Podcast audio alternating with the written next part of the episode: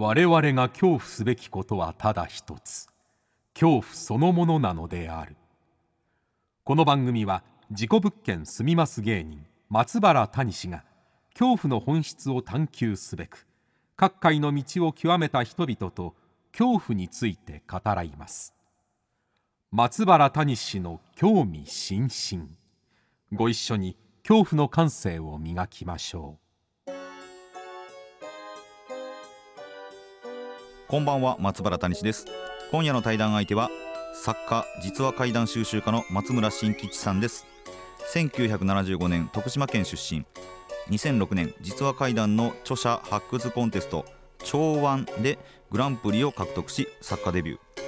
実話怪談本超怖い話シリーズの5代目編著者も務める中自ら収集した実話をもとに怪談本を多数出版。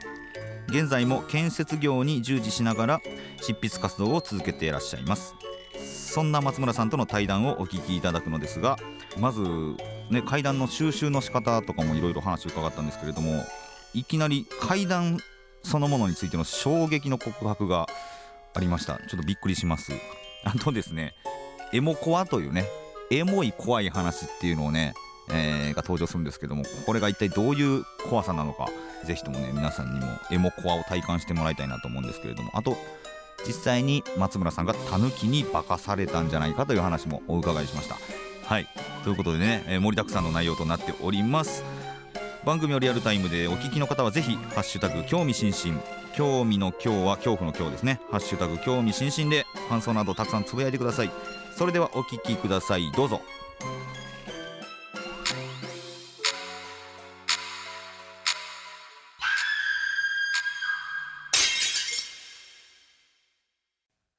本日は作家の松村新吉さんにお越しいただきました。どうぞよろしくお願いします。よろしくお願いします。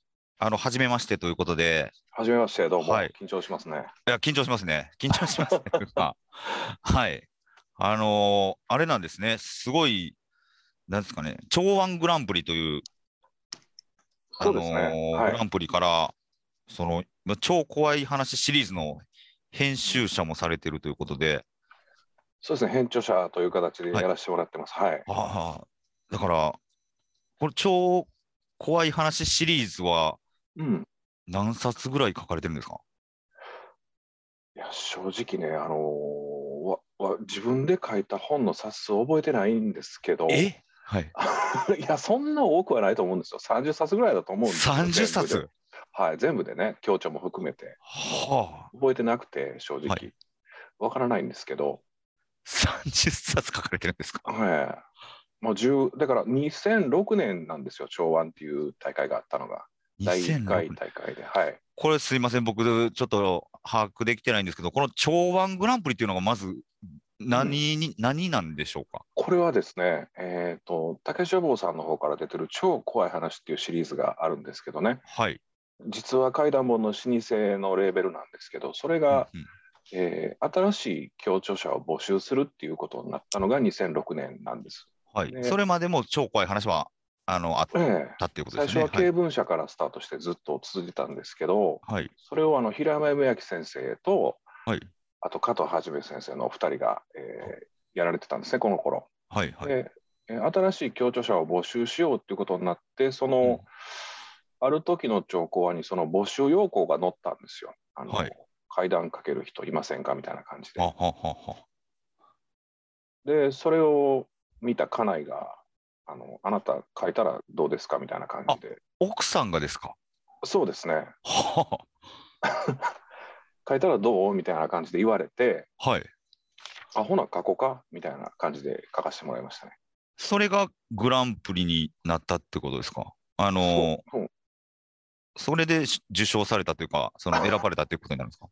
そうですね。あの、えっ、ー、とね、読者投票というか、ネット上でずっと前作公開され、何話も出すんですよ。何話も出す？はい。はい。いっぱい出して、で、それを読者の人たちに見てもらったり、あと、す、で、に書いてる人たち、あるいは編集者の人とか、いろんな人に見てもらって、はい、誰がいいかを選ぶみたいな感じの大会だったんですけどね。はいはいはい。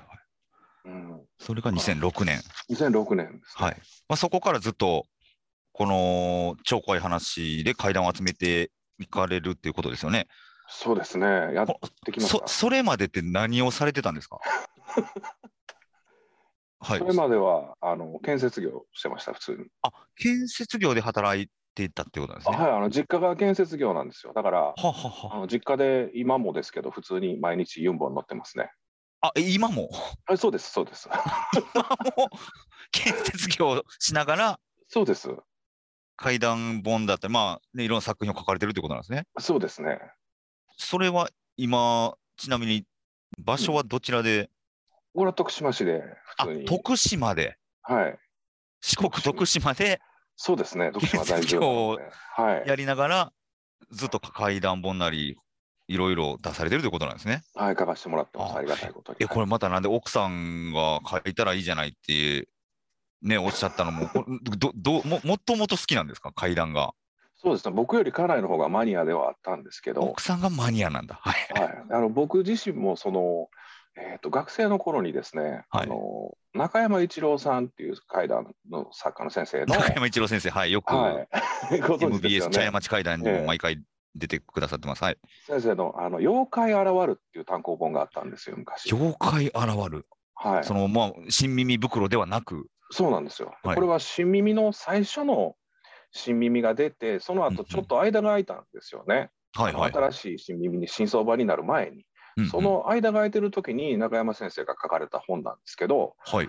僕が現代怪談を初めて読んだっていうか、初めて認識したのはその本なんですよ。はあ、でそうか。現代怪、それが何年とかになるんですか？これマジで覚えてないんですけど、だから学生の頃だと思うんですよ、まだ。はいはいはい。今からもう20代20かな、でも分かんないですけど、20年以上前ですね。はい。うん、で、それを読んで、うんあのあこんなジャンルがというか、こういうのがあるんだっていうのをすごくショックを受けたんですよね。それから怖い話を読むようにはなってたんですけど、は。はい。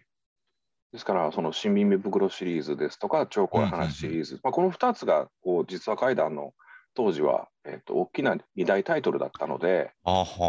その2つをずっと集めて読んではいましたね。えー、それまではその怪談に興味を持つ前とか、どういう作品がお好きだったりするんですか？そうですね、あの漫画描いたりしてましたね。あ、漫画描いてたんですね。はい、あのちょっとここでは言われんようなジャンルの漫画を、どここでは言われんような本に連載したりもしてたんですけど、言えないジャンルってありましたっけ？ものすごく柔らかい言葉で言うことも不可能なジャンルですか？あそうですね、あまあ、ちょっと、えーエッチな感じの。あ、まあ、エねッチな漫画と かね、なるほど。えーまあえとか、そういうふうなあ漫画描いたりとかをしてたんですよ。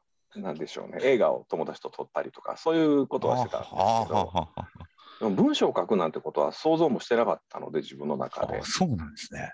はいで本当にこの長安グランプリきっかけで結構全然違うことになっちゃったというか、そうです進ね、やっむぱり道が。僕の中でその平山夢明先生がめちゃくちゃでかいんですよね。夢明先生面白いですね。ええでやっぱ平山先生と一緒に書かせてもらえるっていうああ、そっか。大きくて、それはでも確かに、はい。うんでデビューさせてもらった後やっぱ平山先生にいろいろ教えを請いながらうんうん、やらせてもらいましたね、ずっと。なるほど。で、実際、まあ、5代目編集者ということに、まあ、そんなにいろいろ変わっていってるんですね。何代も変わっていってる中で。そうですね、平山先生が3代目で、僕はあ5代目ですね。はい。え具体的にはどういうお仕事になるんですか？この編著者っていうのは。え編著者っていうのはね、ですから、えメインで自分が書くんですけど、うんあの他の、えー怪談作家の仲間と一緒に書くみたいなのが編著者という認識ですね、僕の中では。でそ、この話がええなとか、そういうやり取りをしたりですね。はいはいはい。でも、これ毎年1冊ぐらいのペースですかね？そうですね、毎年、な毎年夏に出てるんですけど、はいはい。この超怖い話シリーズは、はいはい。えー冬にも出てるんですよ、12月で。あ、冬にもあの出てる。冬班と夏班がありまして、はい。で冬班はあの加藤はじめ先生が書かれてて、夏班は僕が書かせてもらってる感じです、ね。ああ、なるほど、なるほど。うん、結果、年に2冊出てるってことなんですね。そうですね、チョコアは年2冊出てまして、はあはあで2006年からだと、えー、10こう今が16年か16年。16年続いてるってことですね。僕が出てからでもそうですから、もっと前からありますから。はい。そうか。うんこれ、どうやってこの怖い話っていうのは集めるんですか？実際ね、あのーそんな転がってないんですよ。転がってないですよね。いや、だからすごいなと思って。まずないんですよ。はい。あの最初にデビューしてすぐの頃に身の回りの人とかの話は聞き尽くしましたから、まずそうですよね。周りの知り合いの話はもうそこでなくなりますよね。ね、あと親戚周りとか、ええわかります。ずーっと聞いて回って、もう尽くしたんですよ。で、はい。そこからあとはもうあの友達頼りになって友達になりますよねはいはいはい。あ今度はその僕、えー、と生身で会う友達よりもそのインターネットを介した友達の方が多いんですよ。あーなるほど、なるほど、なるほど。はい。ですから、あのーその方式っていうかその友達に話聞くようになってからの方が入ってくる量はドンと増えてああ、はいはいはい日本中のいろんなところの話が入ってくるんですよね北の方から沖縄まで。だから、そういう友達づてでうんだから松村がそういうの書いてるっていうのを、えー人づて人づてで広めてもらった結果、い定期的に話が届けられるようなシステムになってしまって、なるほど。はい。あのーまあ、正直もう辛いんですよね。あのあ、その集まって、もう逆にどんどん集まってくるのが辛くなってきてるってことですか？辛くなったんですよ、場合としては。あのもうい嫌になったんですよ、怖くて。あのこ 怖い、あ、怖い話を書くのは怖いんですか？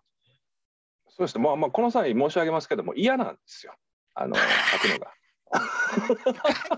を集めて書くのは嫌なんですね。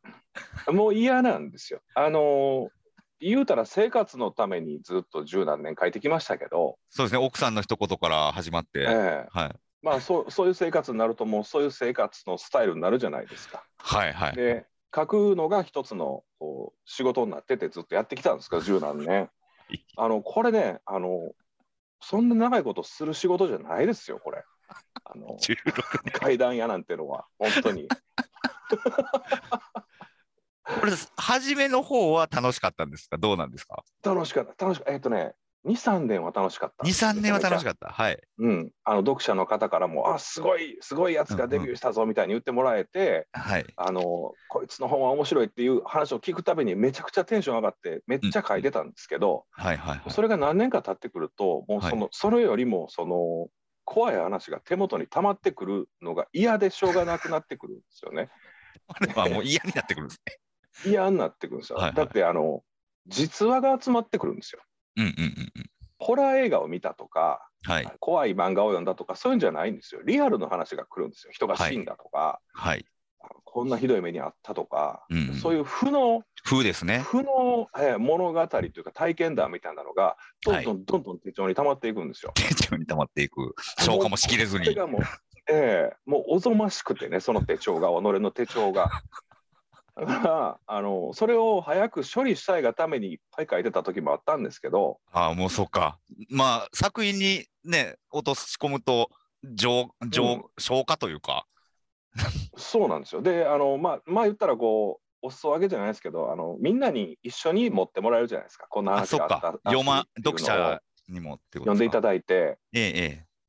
共有してもらえるじゃないですか。はあそれを自分一人で持ってると、はいそう話してくれた人と友達と俺しか知らないんですよ。はいはいなんかもうそれが嫌なんですよ。そのあ知ってる人がそんだけしかいないと、はい。そのよくわからないやつのそのターゲットがこの3つ3人しかいないじゃないですか。はい。それをもっとこう拡散させてほしいみたいな気持ちとかもあったりしいやて、はあ、これはちょっと初めてのパターンでおもし面白いって言ってちょっと失礼なんですけど、なるほどと思い真剣な話してるよ。いや、めいやめちゃくちゃ、あのこれはええわかります。でも、なんだ、すごい正直だなと思いまして。うん。だからもう本当にもうマジでもう嫌になって、はい。超怖い話を続けるのが嫌になってきた頃に、うんあの角川さんの「YOU」っていう「えーそう YOU」っていう雑誌が当時今は「カイと YOU」になってるんですけど、回というですよね。はい。はい、あの U っていう雑誌で、うんえーとね、セメント階段家業っていう連載を始めさせてもらったんですよ。はい。それは結局まあ実話怪談の話なんですけど、うんあのー私小説みたいな感じで自分自身が今どう思ってるかっていうのをもうんううん包み隠さず書かせてもらったんですよ。はいはいはい。もう嫌だとあの こんこんな仕事は、はい こんな仕事は嫌だっていう思いをぶつける連載をさせてもらった結果はい。なんかねちょっと楽になったんですよねその開き直ったというかだから今ここでこうして言えるようになったんですよ。そのはいはいはいは俺はもう嫌なんだというのをい。うん。はっきり言えるようにはなってだから感謝してるんですよねそのその読者からの反応だったり、その周りの会談関係の人からの反応ってどうなんですか？嫌だっていうのを公表したとき。あのね読者さんはなんか逆に喜んでらっしゃってよくわからないんですけど。よろ喜んでる。逆に喜んでくださったんですけどあのね、はあは同業者からするとなんかあんまピンときてないみたいな感じであ、ピンときてないんだ。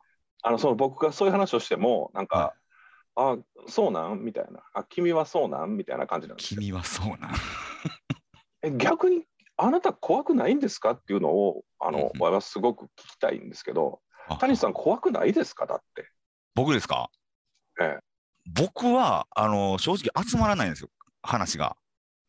あなるほど。まあそれは普通のことだと思います、まず話が集まらないから自分から探しに行くっていうのはあるんですけど、でも松村さんがおっしゃっていた、その負の感情だったり、まあ、負のうん。事実が集まることへの、まあ、恐怖というか、うんあのそれを喜んでるだけの自分でいたくないなっていうのはすごいずっと思ってまして、あわかりますわかります。わかります？うん、それはそうですよね。あのなんだろう、人の不幸を笑うっていうのが階段でもあるんだけど、それでおうん。終わらせることへの抵抗というか、うんうんうん。なんかそこは僕もあのな悩むというか、えーまあ、自己物件住んでるんですけど、そのええええ。何年か住みは続けて、それこそ3年目、2、3, 3年目、4年目ぐらいから、うんなんか、いや、人死んでるとこの上で、その体験だったり話すとか、人死んでる家の話集めるとか、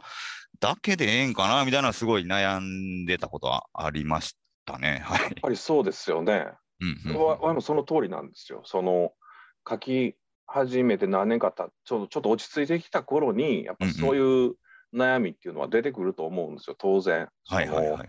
人の不幸な出来事の話をうん飯の種にするっていうことへの罪悪感っていうのは当然湧くはずなのではいはい。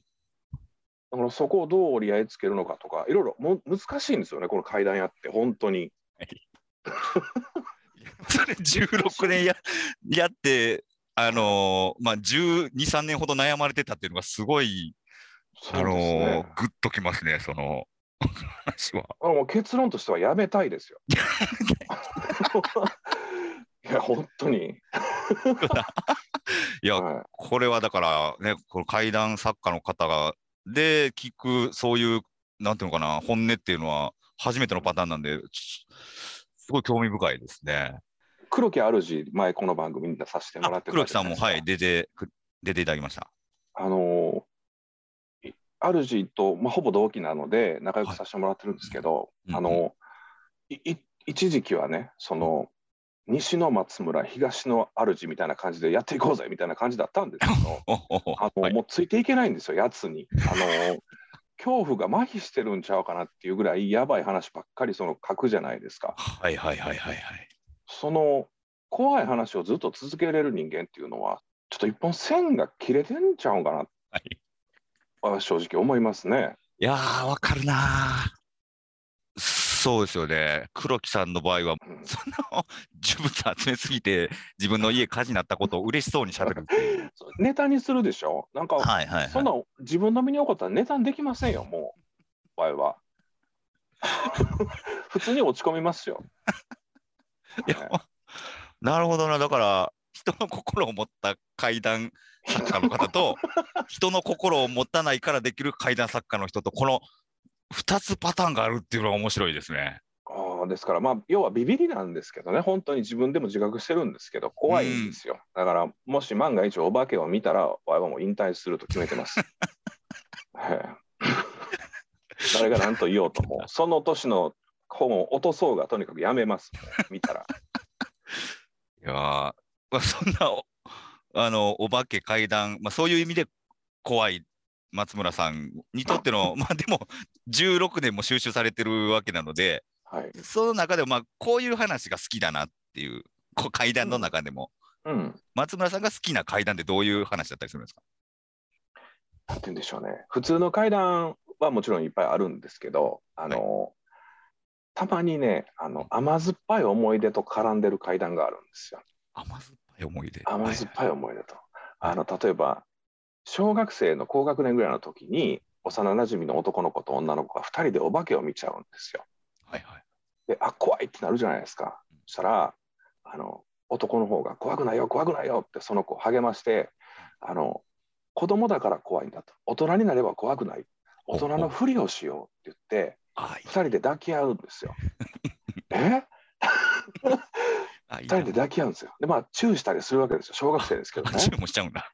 なんかあで怖いって思った時には大丈夫大丈夫って2人で抱き合ってその怖いことを思い出すたびに抱き合ってるっていうのがあいいな。は思い出として残ってるんですよ。いはいはい。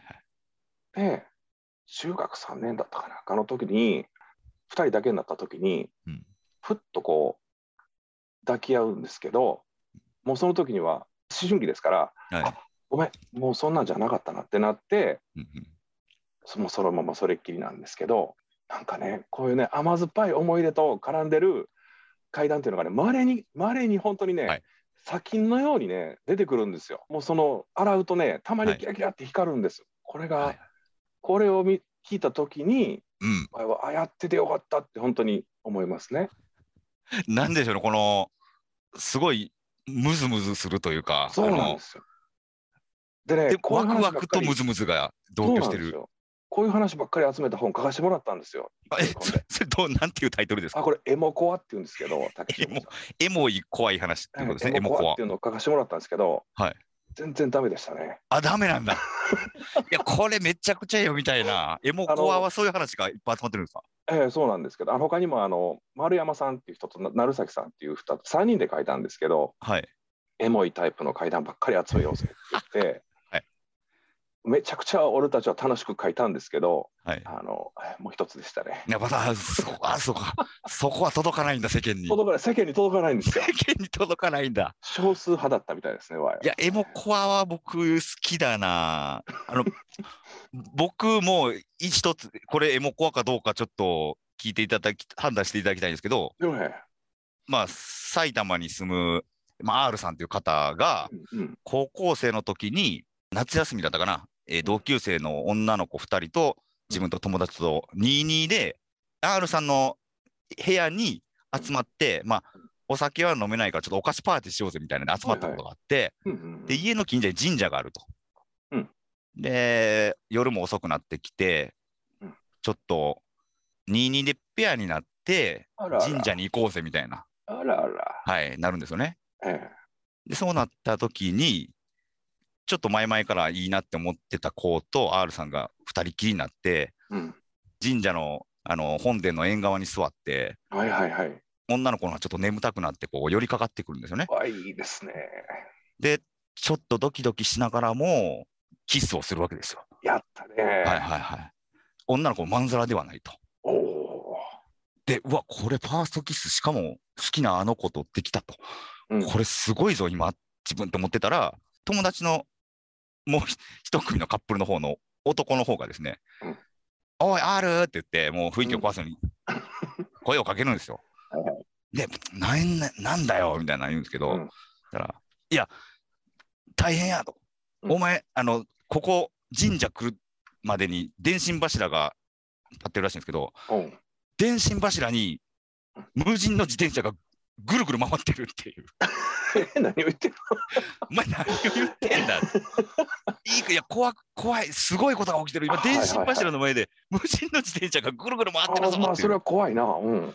なんやねんって言って、うん。まあもう仕方なくその間に寝ちゃった女の子を背中におんぶして、まあ、それもドキドキしながら、なんやねん思いながら、その電信柱の方に行くと、本当に街灯にパッて照らされた範囲を、無人の自転車がぐるぐるぐるって 回ってたっていう話あ、なんですけど。怖い怖い。あ、なるほど。100点満点ですよね。あ、やったあの中あり、音部あり、もう100点ですよ。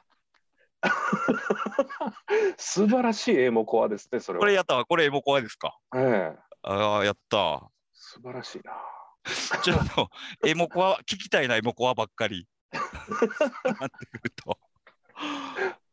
エモコア、これ、ちょっとね、ぜひ、ちょっと皆さんも呼んでもらいたいですね。もうちょっとあの世間にこのこのエモコアっていうこの感じねジャンルをね、えー認知していただきたいなという思いですね。わあ、いいな、やっぱ、思春期とね、うんねだ男女のこの感じがやっぱね、メインその辺がメインですよね。はいはいはい。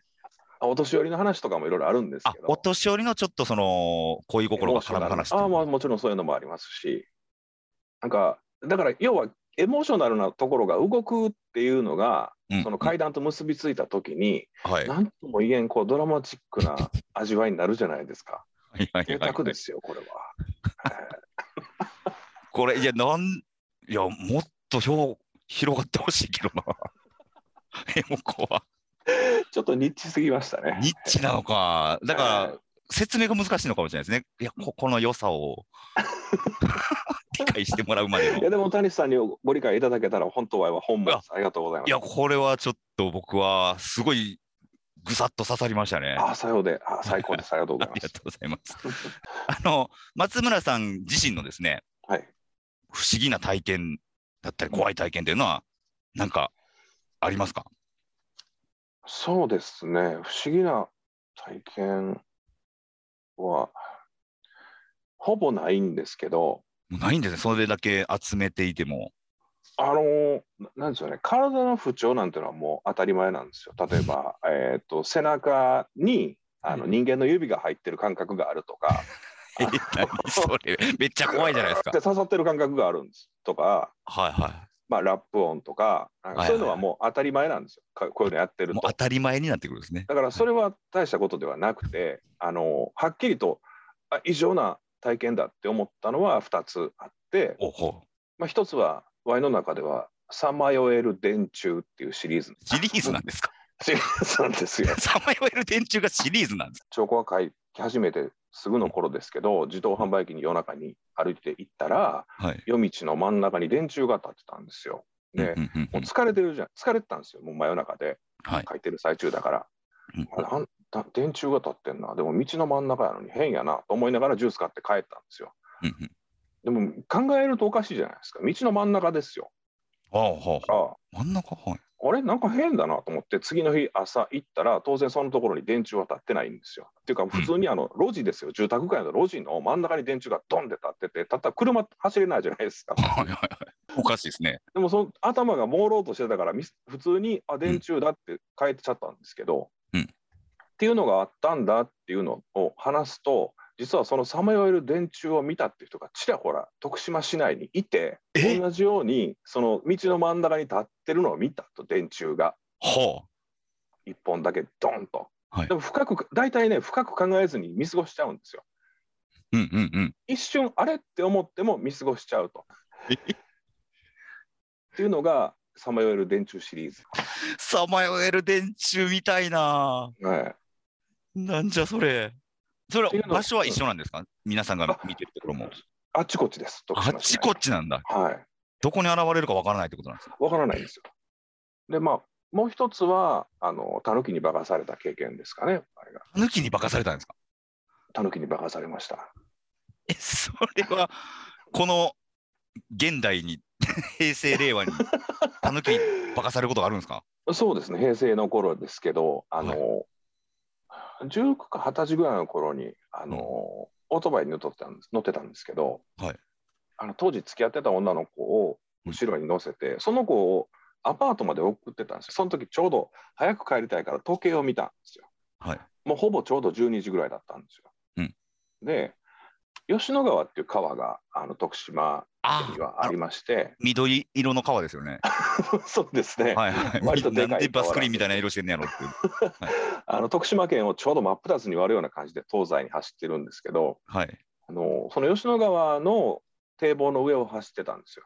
うんうん。で吉野川には橋が何本かかかってて、うんえーっと旧吉野川橋と新吉野川橋っていうのが新っていうか大橋があってその新と旧の橋の間を堤防を走ってたんですよねオートバイで。旧から新に向かうって。いつも通い慣れた道ですよ、ウィーンって走って。でもその時はねあの本来だったら、うん、なんでしょう10分弱ぐらいで着くはずの道が10分経っても15分20分経っても着かないんですよ。うん遠くに見えてる橋は近づいてこないんですよ。新橋の明かりが。はいはい。30分経っても近づかないんですよ。え？どう考えて時計見るんですよチラチラチラチラ。で寒い冬だったんで寒いんですよね。ではい。後ろに乗ってた彼女ももう明らかに異常だっていうのに気がついててええこう輪を掴んでブルブル震えてるんですよ。うんうん。時々もうこう肩叩いたりこうどおかしいっていうのを伝えてるんですけど、はい。輪も怖いから止まりたくないんですよ。もうずーっと走ってるんですよ。うんうん。そしたら堤防の河川敷のところで明かりが見えてきてそれがねあの野焼きしてるんですね河川敷で。真夜中に。あの草燃やしてるんですよ。それが家一軒分ぐらいの広さのでっかい範囲を、うん。あのメラメラメラメラ燃やしてるんですよね。火事みたいに。で真っ暗な河川敷にその赤い火がこうかなりの広さで広がっててはい。こんな時間にこんなところで火焚いて大丈夫なのかと思いながらうんその横を通り過ぎて、もうこれは引き返した方がええんちゃうかって思い出した頃に突然目の前がぶわっと真っ白になったんですよ。霧で。あ、霧で？はい。前遠くに見えてた橋も見えなくなって何にも見えなくなって。あこれはもう帰れんようになると思って、うん。その場でバーッと U ターンして全速力で旧橋の方へ引き返したんですよ。ほうほう。5分で戻れたんですよ。ええ？怖ってなってあの大きく遠回りをしてその子のアパートまで帰って震えて出たんですけどでこんなことがあったわっていうのをうちの実家の両親とかじいちゃんばあちゃんに話をしたらはい。「お前これタヌキに化かされたんじゃ」って言って終わりなんですよ。あの徳島はタヌキに化かされたっていうので大体解決してしまうタヌキ出てこなかったですけどね、こんな出てこないん。ですよ。出てこないんですよ。でもこういう不思議な現象が起こった時に典型的なそのタヌキに化かされた体験として処理されるんですよね、この土地では。っていうのが。ええ、ワイがタヌキに化かされたと言ってる体験ですね。いや、いやまあでもこれ心霊かどうかも分かんないじゃん。お化け出てこないですし、はいあ。のなんだろうな、普通によく聞く心霊体験とは少し経路が違うので、うん。これなんだって言われたら確かに表現しようがないんですよね。その異世界に迷い込んだみたいなパターンですから。はいはいはいはいはい。分かりやすく言うならやっぱタヌキに化かされたっていうのが一番ふさわしいんだろうなとは思いますね。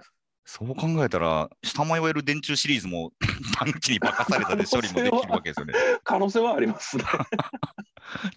何でもタヌキのせいに。できるからええそういうところなんです、この徳島っていうところは。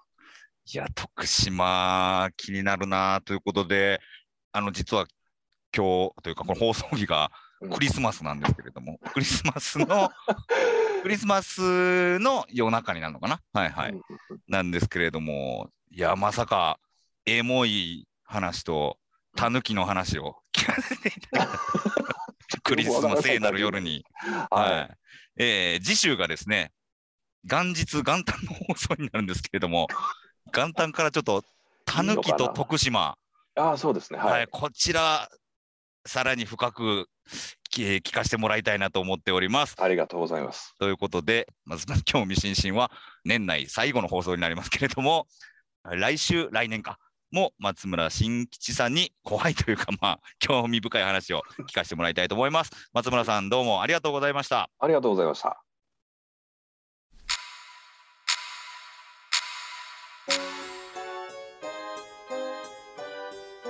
はい、いかがでしたでしょうかね。えー、いろんな話伺いました。